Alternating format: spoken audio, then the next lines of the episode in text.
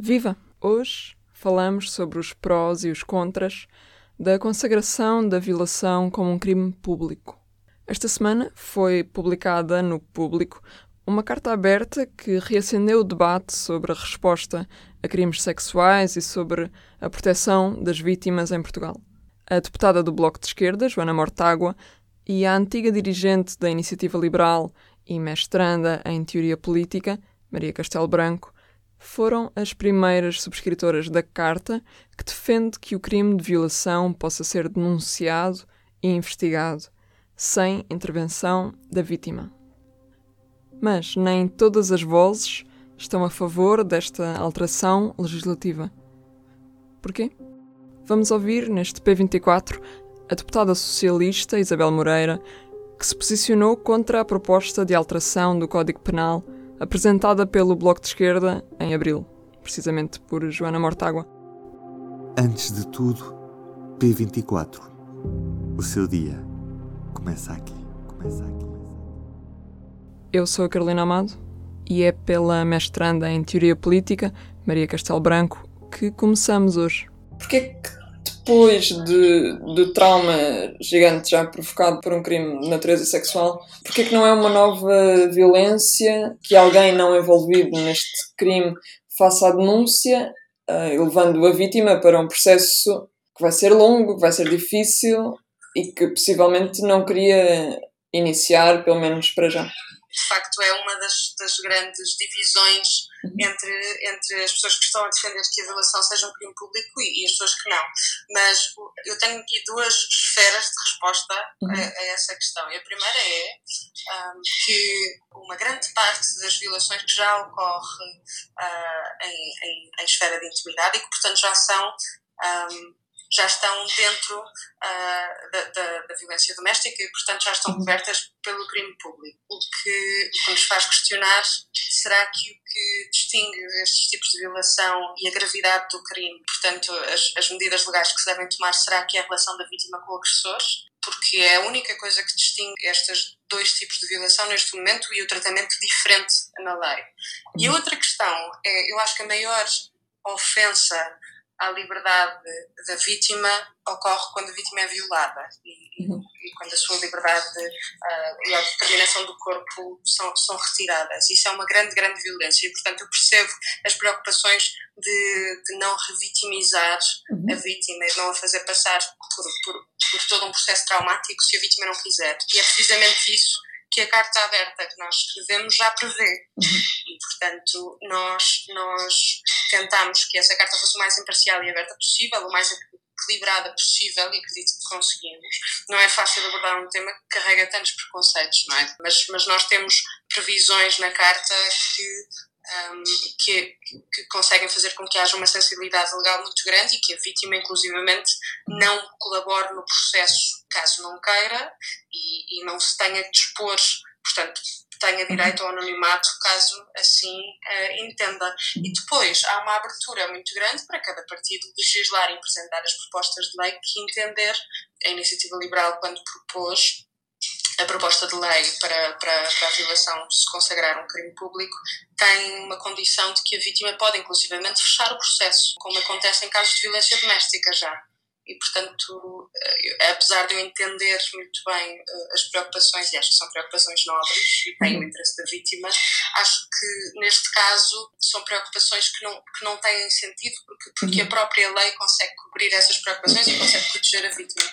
Quando me dizem Atenção, vamos apenas permitir que as pessoas vão dizer que determinada mulher foi violada, mas ela depois não tem que se sujeitar a uhum. perícias, não tem que participar no processo. Estamos a ouvir a deputada do Partido Socialista, Isabel Moreira. Primeiro, acho extraordinário que me expliquem e que me sosseguem dizendo que não vão obrigar a mulher a sujeitar-se a perícias. Mal seria uhum. uma mulher ser obrigada a sujeitar o seu corpo a perícias contra a sua vontade. Isso é tão violentamente inconstitucional que eh, ainda bem que explicam, não é? Eh, é, é estou a ser irónica, não é? Uhum. É evidente, ninguém pode fisicamente obrigar uma mulher a, sujeitar-se, não há como, não é? Uhum. Felizmente, não é? Portanto, mal seria. Nunca ninguém pode obrigar uma mulher fisicamente a sujeitar-se ao que quer que seja. Uhum. Está aqui um princípio de integridade física.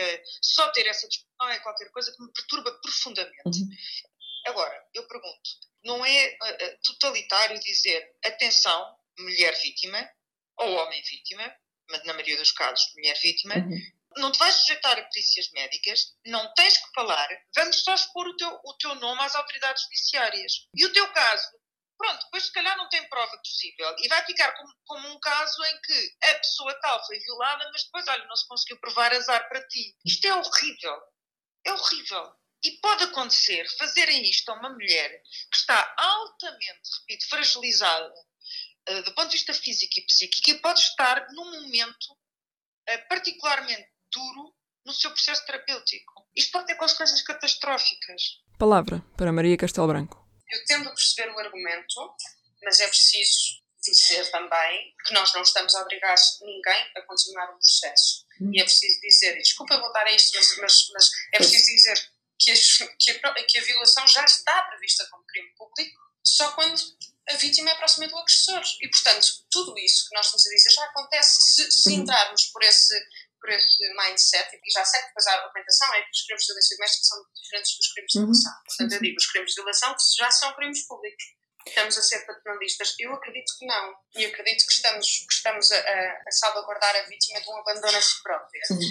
Tendo sempre em, em, tendo sempre em vista que a vítima pode dizer que não quer colaborar com o processo, pode manter o seu anonimato e, na minha visão, pode inclusivamente fechar processos se, se assim o entender. Uhum. É que se passar a ser público, pode ter a certeza que uma mulher terá medo de ir a uma associação de apoio à vítima para expor o seu caso e ter apoio que não passe pela ida aos tribunais, porque se passar a ser público não vai. Porque depois tem medo que, que vão à, à, esquadra dizer que aquela mulher foi vítima, ou, ou ao Ministério Público dizer que aquela mulher foi vítima de violação. Porque uma mulher tem todo o direito de procurar uma organização de apoio à vítima, uma organização de apoio às mulheres, o que seja, uh, naquele espaço do crime de violação que não é público e procurar um tipo de apoio que não seja o direito penal. Se passar a ser público, vai, e, e continuará a haver um conjunto de mulheres, sobretudo mulheres livres, autónomas e adultas, que não querem direito penal, uhum. só que vão ficar mais sozinhas. Porque, ninguém, porque não, vão, de, vão deixar de partilhar vão deixar de procurar ajuda, porque vão ter medo. Vão ter medo de ser denunciadas. Mas a senhora deputada considera que isso já acontece com, com os crimes de violência doméstica? Uh... É diferente. Eu vou explicar porque é que é diferente. Porque no crime de, de, violência doméstica, primeiro o bem protegido não é a liberdade sexual e o contexto é totalmente distinto. E há uma relação entre a vítima e o agressor, ou houve há pouco tempo uma relação entre o vítima e o agressor, e nós sabemos que é um crime é, praticado muitas vezes ao longo do tempo, com uhum. elementos de subjugação emocional, muitas vezes económica, e, e, e num contexto que nós chamamos a vinculação psicológica. Portanto, é um crime que está estudado há muitos, muitos anos e que os estudos demonstram, de facto, um medo e uma incapacidade real que vive uma vítima que está em situação de subjugação permanente uhum. em sair da situação não porque não queira sair da situação, mas porque tem medo que se for ela a tomar a iniciativa, que possa haver um efeito bumerangue, ou seja, que se tomar ela a iniciativa, possa, por exemplo, passar de um efeito de agressão física, por exemplo, para o efeito de uhum. morte. Uhum. E, portanto, é um crime completamente diferente. Nós tomamos a iniciativa de ser crime público para, desonerar a vítima dessa uh, teia gigantesca e específica que se cria no crime de violência doméstica, uhum. que ela sente que perdeu a autonomia para ser ela a sair da situação. Então são crimes completamente diferentes. A carta aberta que nós lançamos foi só um início. É, é um bom início, da minha perspectiva, porque uhum. há certos assuntos que não podem ser vítimas de, de, de rivalidades partidárias. Uhum. Por isso, inclui mulheres de, de, de, vários quadrantes políticos. Mas é só um início. Debater-se isto na sociedade portuguesa é muito importante. Já agora, relembro. Desde 2014 que a Convenção de Istambul exige que, em Portugal, a investigação do crime de violação não dependa totalmente da denúncia ou da queixa apresentada pela vítima. Ou seja, no Código Penal Português, o crime mantém-se como semipúblico. Em geral, depende da queixa, excepto quando a vítima é menor de idade ou por decisão do Ministério Público sempre que o interesse da vítima o aconselhe. No passado dia 28 de abril, um dia depois da apresentação do projeto de lei do Bloco de Esquerda, chegou ao Presidente da Assembleia da República uma petição com mais de 100 mil assinaturas a pedir precisamente que a violação se torne crime público. Veremos o que decide a Assembleia da República. Do P24 é tudo por hoje. Eu sou a Carolina Amado e este P24 teve edição áudio de Ruben Martins. Bom fim de semana. Voltamos segunda-feira. Até lá. O público fica no ouvido.